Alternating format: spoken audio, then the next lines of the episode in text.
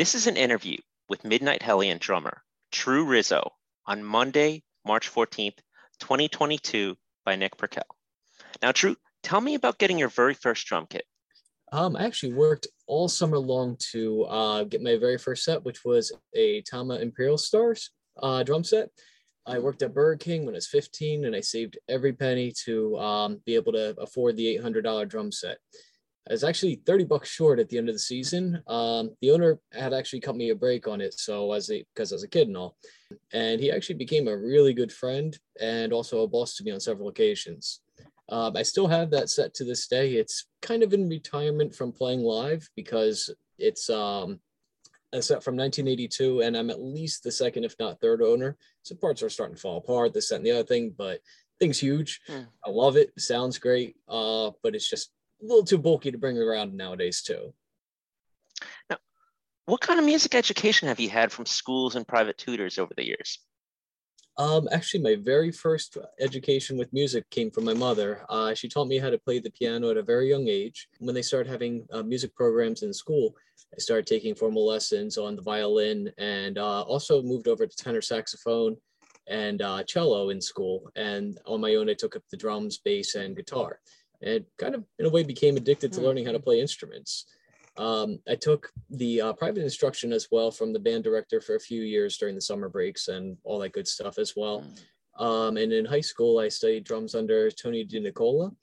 Uh, I actually got accepted into college um, from playing tenor saxophone. Um, unfortunately, that was the last time I actually picked up the instrument because a lot of times passed, unfortunately, since then, and uh, drums and guitar kind of took the forefront what is your sound system like and how often or how do you listen to music oh god uh, unfortunately i don't really have too much opportunity to listen to music at home too much anymore um, but sound system wise i have two old pa speakers which hmm. have each speaker has uh, three 12 inch speakers in it so it's it can get pretty loud and i can't crank it up too too much because otherwise the needle jumps on the record player so mm. I always do that in the car test. I always love listening to music in the car because to me, it really does sound purest when you're on the road, especially like if you're listening to like mixes from different tapes and all that stuff too. So like when we are going back um, to the playback for Kingdom Immortal, I would actually listen on several different stereo systems from like a sim- simple boombox, headphones,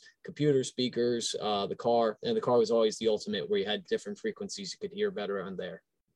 I know some people like to write in layers, others like to take sets of riffs and put them together. What's your personal philosophy on songwriting? You know, you just gotta let it flow naturally. Uh, if you if you have to force it, it will sound forced. Uh, sometimes it comes in just by riffs. Other times uh, the layers kick in later or initially. Sometimes it just even starts with the lyrics. Personally, I think that whatever works best for the band is key. When it comes to classic albums, Alex, Perialas has been a part of. What are three albums that you know he was the right choice to work with? Speak about each one. well, I come prepared. Oh, if you can see that from there. yeah, yeah. Nice SOD shirt. Yep.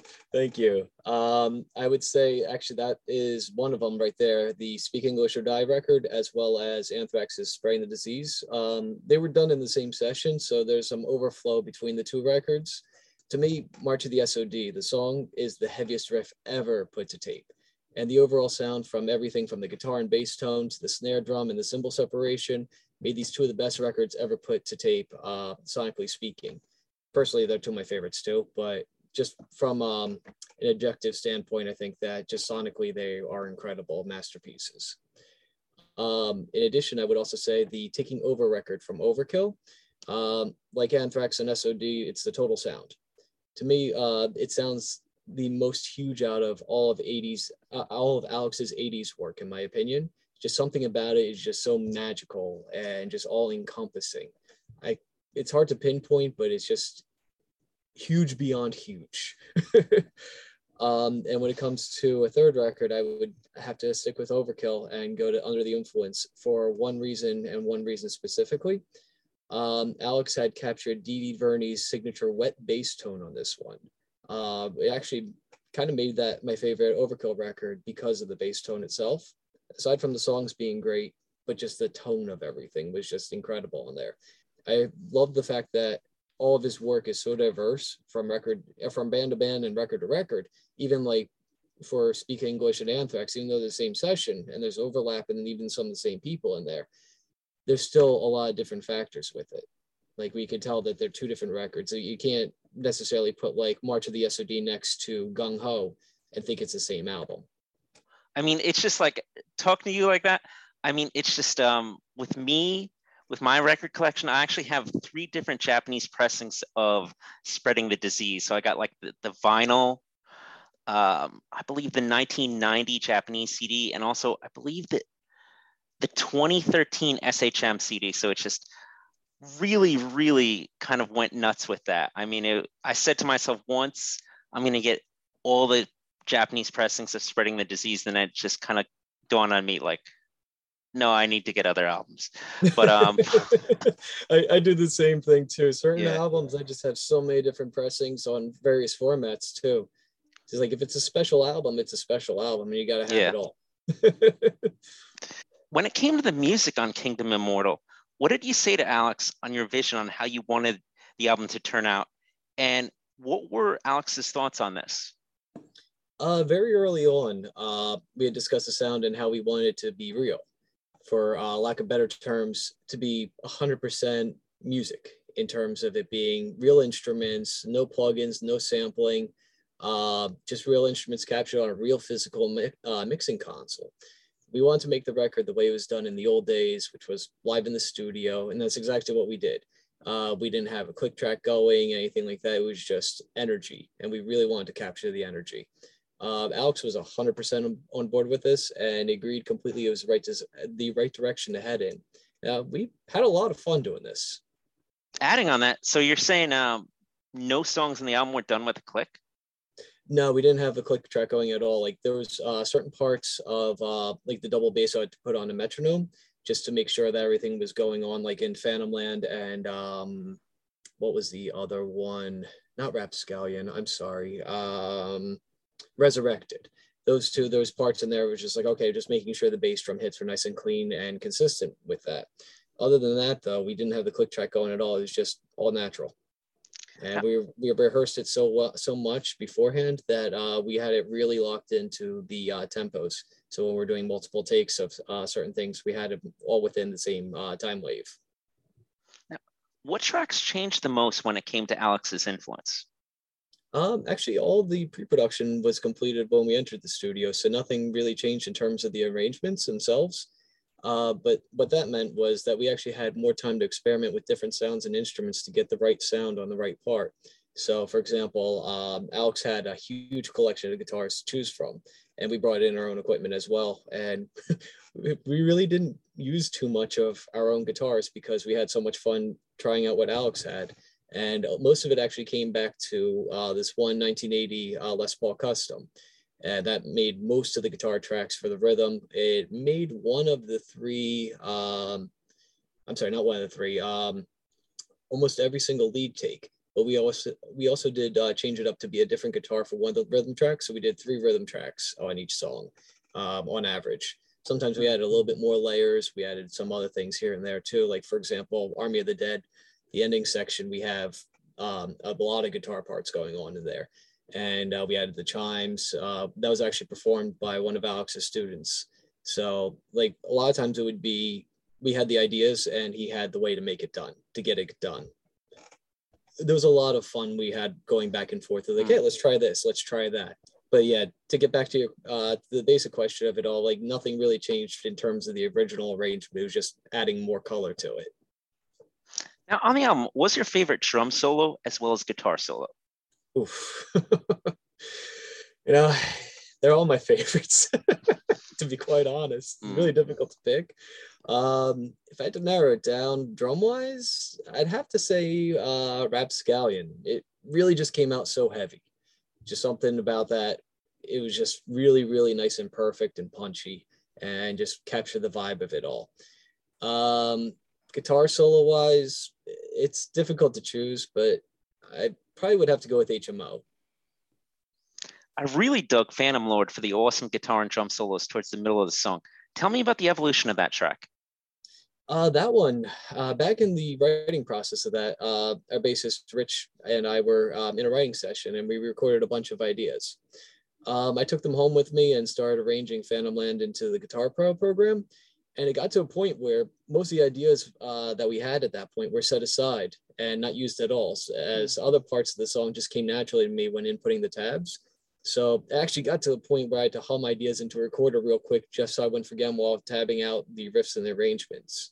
So it really just was one of the songs that came together completely naturally after the uh, spawning from the original idea itself. And it just became something really, really cool. And the other cool part about it is there's a bunch of ideas that weren't used, so they'll be used for future compositions. In Sickness and in Hell was my favorite track on the album. How'd this one come to be?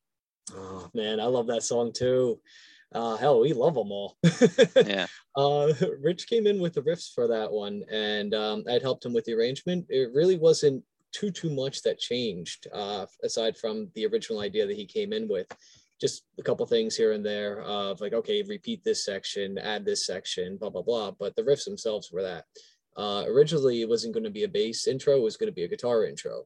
And uh, with the bend in there, he's like, you know, maybe I'm going to have to track it on the guitar myself because mm-hmm. getting that bend right is going to be really, really tough. I was like, you know what, dude, why don't you just do it on bass? You know how to do it. You are the one that wrote that part. Just do it. And then that's how the bass intro came in. And it sounded perfect like that. Uh, lyrically, um, my fiance Teresa came up with the lyrics and the vocal melody for that one too. Uh, it's a cool love song. Even bad boys have their soft sides. How well attended, and what were your thoughts on how the uh, Lich King show in Baltimore was? Oh, dude, let me tell you how great it was to be playing back live again, man. Um, over time, Baltimore has really become our home away from home, and it was so nice to be welcomed back by them for our first concert since opening for MOD back in 2019. Uh, I can't believe it's been that long already, to be honest. uh, the show was a two nighter. Uh, we had played on Friday night, which was pretty close to capacity, and Saturday night was sold out by the end of the night. Oh man, we really miss this, and we really miss all of our friends in Maryland. It was truly a great night, and we can't wait to get back there again before too long.